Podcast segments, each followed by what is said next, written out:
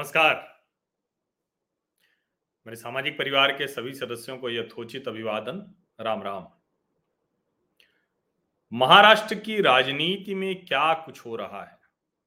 अब वैसे तो राजनीति में हर राज्य में ये सब होता रहता है। जो सत्ता में होते हैं, उनको सब कुछ लगता है कि देखिए, कोई भी मुद्दा काम नहीं करता है और इतना भी लोग नहीं समझेंगे क्या सड़क पर भी कोई हनुमान चालीसा पढ़ी जाती है क्या? ऐसे बोलेंगे। जो विपक्ष में हो, कहेंगे कि अच्छा सड़क पर नमाज़ पढ़ी जाएगी तो हनुमान चालीसा क्यों नहीं पढ़ी जाएगी? और राजनीति इतनी कहें कि सामान्य तरीके से चलती भी नहीं। उसमें जो कहें कि मुद्दे होते हैं, वो सब काम करते हैं। और साथ में यह भी काम करता है कि लोगों की भावनाओं को कितना सम्मान मिला।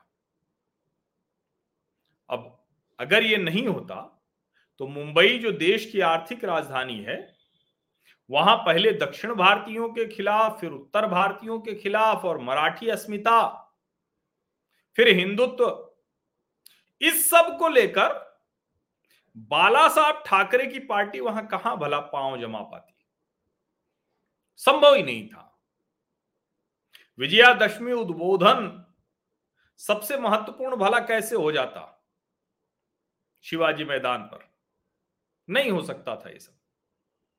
लेकिन चूँकि राजनीति में जो भावनाएँ होती हैं लोगों की, उनको जब लगता है कि जो राज कर रहे हैं, उनकी नीति हमारी भावनाओं का सम्मान कर रही है तो वो उस राजनीति को पसंद करने लगते हैं इसीलिए सत्ता में कितनी देर कितने दिन शिवसेना रही, भारतीय जनता पार्टी के साथ रही, न रही, लेकिन महाराष्ट्र की राजनीति के सबसे बड़े नेता बाला साहब ठाकरे कई दशकों तक रहे। उसमें मूल बात यही थी कि जनता की जो भावना है उसके साथ तो जुड़े रहे तो उनकी राजनीति सबसे अच्छी मानी जाती रही। इसीलिए उनके सामने जो कहें कि लोग कहते थे कि अरे ये तो गुंडागर्दी करते हैं, पिटवा देते हैं, पिच खुदवा देते हैं। भारत पाकिस्तान मैच? और जाने क्या क्या लेकिन इसीलिए वो सब लोग बर्दाश्त करते थे। आज क्या हो रहा है? आज महाराष्ट्र में बाला साहब ठाकरे के सुपुत्र उद्धव ठाकरे की शिवसेना और जिस मातोश्री को एक समय में कहा जाता था कि उधर तो कोई आँख उठाकर देखने की हिम्मत नहीं कर सकता है मुंबई में, और ये सच भी है। और अभी भी शिव सैनिकों के लिए वो एकदम प्रतिष्ठा का प्रश्न है। लेकिन आज एक निर्दलीय विधायक, सांसद पति पत्नी हैं, रवि राणा और नवनीत राणा। रवि राणा कारोबारी हैं, पैसे वाले हैं वहाँ उनका बड़ा प्रभाव है। सामूहिक विवाह कराते रहते हैं, बाबा रामदेव का योग शिविर भी कराते रहते हैं और ऐसे ही एक शिविर में सामूहिक विवाह के वक्त उन्होंने नवनीत राणा से विवाह भी कर लिया था। और नवनीत राणा कौन है? मूलतः पंजाबी हैं, लेकिन दक्षिण भारतीय फ़िल्मों में काम किया। संसद में भी उन पर सबकी नज़र रहती है, बहुत चर्चा में रहती है। एक तो फिल्मी सितारा जब कोई आता है तो उसके प्रति लोगों का आकर्षण ज़्यादा होता है और अगर वो फिल्मी सितारा निर्दलीय सांसद बन जाए, तब तो कमाल ही क्या? तब तो ज़्यादा ही आकर्षक दिखने लगता है या लगती है। ये हमने देखा भी है। यहाँ तक कि पार्टियों से भी जो जीतते हैं फिल्मी सितारे, वो ज़्यादा आकर्षित करते हैं। भले ही राजनीतिक तौर पर उनसे ज़्यादा मेहनत करने वाले, उनसे ज़्यादा मुद्दे उठाने वाले, उनसे ज़्यादा विकास करने वाले, उनसे ज़्यादा अपनी कॉन्स्टिट्युएंसी में रहने वाले लोग लेकिन नवनीत राणा और रवि राणा, ये तो सब कुछ करते रहते हैं। अभी बीच में शिवसेना के नेताओं के ऊपर इन्होंने आरोप लगाया था कि वो मुझे धमकी दे रहे हैं। एक बार वो लाइव टेलीविज़न चैनल पर बाइट देते देते रोने लगी थी। छत्तीस साल की हैं नवनीत राणा। उनके पति रवि राणा तिरालीस साल के हैं। अब ये मैं आपको क्यों बता रहा हूँ? ये मैं इसलिए बता रहा हूँ कि एक पति पत्नी जो निर्दलीय विधायक सांसद हैं, निर्दलीय विधायक सांसद बनना बहुत बड़ी बात होती है। और जो अलग अलग समय पर हर पार्टी के साथ अपना तालमेल बिठाते रहे। निर्दलीय होने का तो लाभ होता है ना? अगर आप निर्दलीय विधायक सांसद बने, वो बहुत कठिन होता है। लेकिन अगर कोई कर पाए किसी भी वजह से तो फिर तो उसका लाभ मिलता है उसे। और दूसरी तरफ़ इतनी ताकतवर पार्टियाँ, शक्तिशाली पार्टियाँ, शिवसेना एनसीपी ये दोनों पार्टियाँ और उसके कार्यकर्ता तो बड़े मज़बूत माने जाते हैं, उनके सामने कोई खड़ा नहीं होता है। आज क्या हुआ? एक ऐलान कर दिया था नवनीत राणा ने कि हम आज हनुमान चालीसा पढ़ेंगे मातोश्री के सामने। अब निजी तौर पर मुझसे कहा जाए तो एक पत्रकार के तौर पर भारत के एक समझदार नागरिक होने के तौर पर मैं कहूँगा कि हनुमान चालीसा तो हम अपने घर में पढ़ते हैं। बजरंग बली की पूजा करना तो अपने घर में करते हैं। ये सड़क पर या किसी के घर के सामने हनुमान चालीसा करने का क्या तुक है? मेरी निजी राय भी यही लेकिन ये समझदारी वाली राय का मसला नहीं है। ये मसला है कि मुंबई की सड़कों पर कई जगह, मुंबई की लोकल में, मुंबई की सड़कों पर मस्जिदों के बाहर सड़क पर नमाज़ पढ़ी जाती है। कोई कह सकता है कि ये कोई तरीका हुआ, ठीक बात है, मैं भी मानता हूँ कि ये कैसे हो सकता है। लेकिन सोचिए कि यही जब राज ठाकरे ने कहा कि तीन मई तक लाउड स्पीकर चेक करा लीजिए तो मुंबई पुलिस ने रिपोर्ट दे दी कि बहत्तर प्रतिशत लाउड स्पीकर अब बंद कर दिए हैं या बहुत जो सीमा है उसके अंदर बजाते हैं? ये बात होने लगी। अब कई लोग कहेंगे कि भाई अजान तो डेढ़ डेढ़ मिनट की होती है और नमाज़ में कोई लाउड स्पीकर तो बजता नहीं है। लेकिन अब अगर हनुमान चालीसा सड़क पर करने की बात की, वो भी मातोश्री के सामने तो अब अच्छा नेता होता तो क्या करता? अच्छा नेता होता तो उद्धव ठाकरे कहते कि, नवनीत राणा आइए, आप हनुमान चालीसा करिए। आप ही करिए, हम सब आपके साथ करेंगे। देश देख लेता, किसकी कितनी भक्ति, कैसी भक्ति। लेकिन हुआ क्या? सुबह से ही शिवसेना के समर्थक पहुँच गए, नवनीत राणा और रवि राणा के घर के बाहर। पुलिस न होती तो जाने क्या करते। और शिवसेना के नेता, मंत्री, मेयर, वो सब चुनौती दे रहे थे कि हम तो इंतज़ार कर रहे हैं, ये आए तो आज इनको बताते हैं। खैर, यही भाषा है, ये शिवसेना की भाषा वही है। और बहुत लंबे समय तक ये सब चलने के बाद नवनीत राणा ने कहा कि उनका काम तो हो गया और आज सुबह से टीवी चैनलों पर यही सब कुछ हुआ। अब नवनीत राणा जो कह रही थी कि पवन पुत्र हनुमान और श्री राम का आशीर्वाद लेकर महाराष्ट्र की उन्नति के लिए करेंगे। उन्होंने कहा देखिए, हमारा काम हो गया, जो हम कह रहे थे वो सब हो गया। अब हमें करने की ज़रूरत नहीं है। अब हुआ क्या? अब शिवसेना की सरकार है तो उन्होंने गिरफ़्तार करा लिया।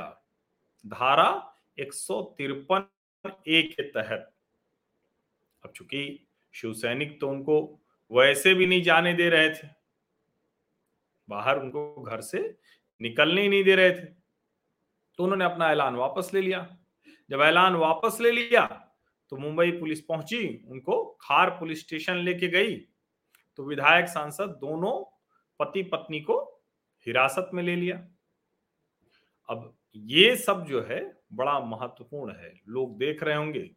हम आप जैसे समझदारी की बात करेंगे तो कहेंगे कि इससे क्या हासिल होगा? लेकिन लोग देख रहे होंगे।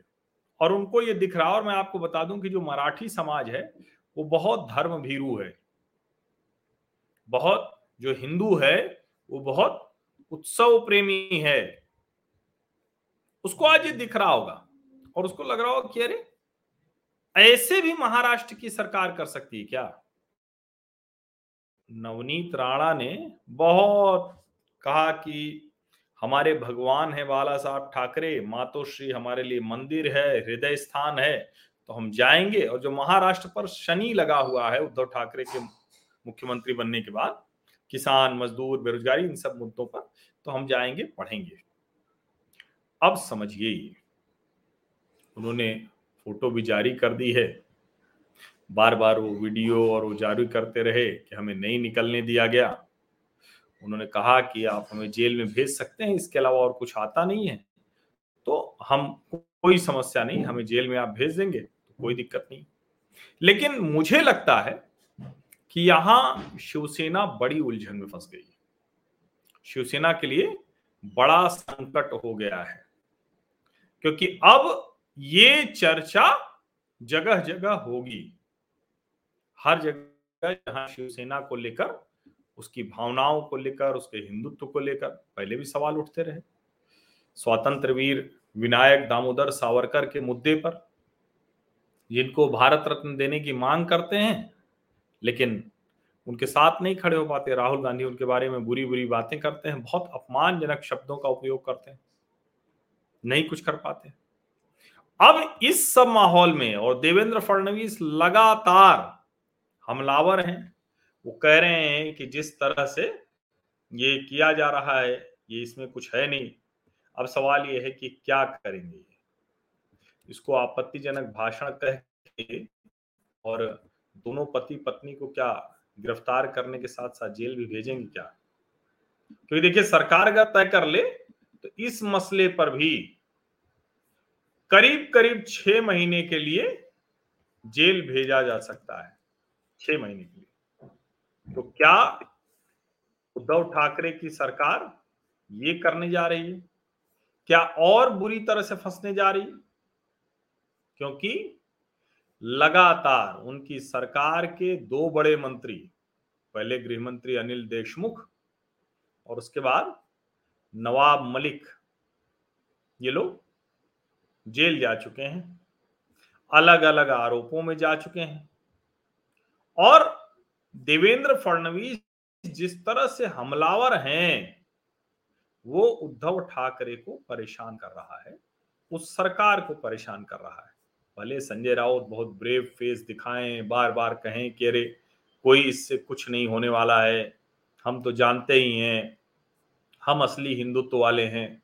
लेकिन जब आप हनुमान चालीसा होने से रोकेंगे तो आप ये कह सकते हैं कि अरे, ठीक है भाई, हम तो घर में करते हैं, सब कुछ ठीक है। लेकिन जो लोग देख रहे होंगे, जिनको दिख रहा है कि एक सरकार जिसकी मूल पहचान ही हिंदुत्व थी, वो सरकार अपने, एक कहें कि घर के सामने, ऑफ़िस के सामने हनुमान चालीसा तक नहीं पढ़ने दे रही है। मुझे लगता है कि आज का ये पूरा प्रकरण हुआ है। ये आने वाले समय में परेशान करेगा शिवसेना को। देखिए, इसमें न तो एनसीपी शरद पवार का कुछ नुकसान हुआ।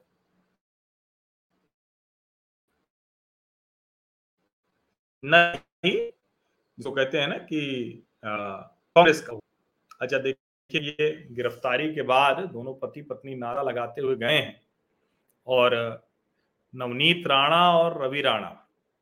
उन्होंने एक रिटर्न कंप्लेंट दी है मुंबई पुलिस को। कहा है कि उद्धव ठाकरे को गिरफ़्तार किया जाना चाहिए। क्यों? साथ में उन्होंने कहा है कि शिवसेना के नेता अनिल परब, संजय राउत और सभी 700 लोग जो वहाँ थे, उन सबको भी। इसको समझिए, ये शिवसेना को बुरी तरह से फंसाने वाला है। खार पुलिस स्टेशन में वो गए हैं, अभी उनके खिलाफ मामला दर्ज हुआ है और और भी धाराएँ जोड़ी गई हैं। 153 ए तो है ही है 34 आईपीसी का 37 seven one 135 Bombay police act. और इन लोगों ने जो चिट्ठी लिखी है, उसमें उद्धव ठाकरे, अनिल परब, संजय राउत और 700 लोग, उनके खिलाफ 120 बी 143, 147, 148, 149, 452, 307, 153 ए 294, 504 और 506 कठिन हो जाएगा मामला क्योंकि अब ये आगे बढ़ेगा और जब आगे जाएगा तो ये सवाल खड़ा होगा कि क्या ऐसा कुछ किया जिसकी वजह से जेल जाना पड़ा? महाराष्ट्र के लोग ये सवाल करेंगे, ये सवाल पूछेंगे।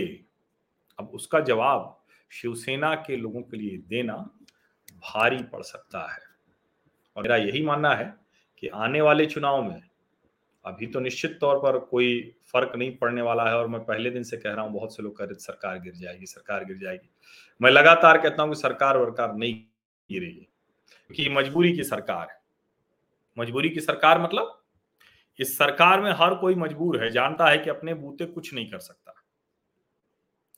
शिवसेना को भी पता है कि अब इससे क्या होंगे। ज़्यादा एनसीपी को भी पता है और कांग्रेस पार्टी को भी पता है आज की स्थिति में। उन्हें ये डर है कि भारतीय जनता पार्टी ही सरकार बना सकती है, लेकिन वो भी पूरा नहीं जीत पाएगी, बहुमत नहीं जीत पाएगी। तो वो सोच रहे कि हम जो मजबूरी में है का पता होने के बावजूद वो एक दूसरे को झेल रहे हैं, बर्दाश्त कर रहे हैं। लेकिन जनता क्यों बर्दाश्त करेगी? महाराष्ट्र के लोग क्यों बर्दाश्त करेंगे? और इस तरह से जो मैंने शुरू में पहला शब्द इस्तेमाल किया कि राज करने की जो नीति है, वो चाहे सत्ता की हो, चाहे विपक्ष की, क्योंकि विपक्षी दल कहता है कि एकदम भावनाएँ भड़क जाएँ और सत्ता में जो रहता है, वो कहता है कि नहीं नहीं, भावनाएँ बिल्कुल नहीं भड़के, सब शांत रहें, गुस्सा नहीं आना चाहिए। तो ये कहने में तो बड़ा अच्छा लगता है, लेकिन राजनीति ऐसे चलती नहीं है। उद्धव ठाकरे क्योंकि उस तरह से उन्होंने सीखा नहीं है और पूरी तरह से शरद पवार उनकी राजनीति चला रहे हैं, इसीलिए सेकुलर वैल्यूज़ को लेकर सोनिया गांधी ने जो कहा, उसको कराया। तो ये सब सवाल ज़रूर जनता के मन में होंगे। महाराष्ट्र के लोग इन सवालों पर पूछ रहे हैं या कहें कि पूछना चाहते हैं। और पूछेंगे तो क्या करेंगे? कोई जवाब तो कोई पार्टी देने आती नहीं।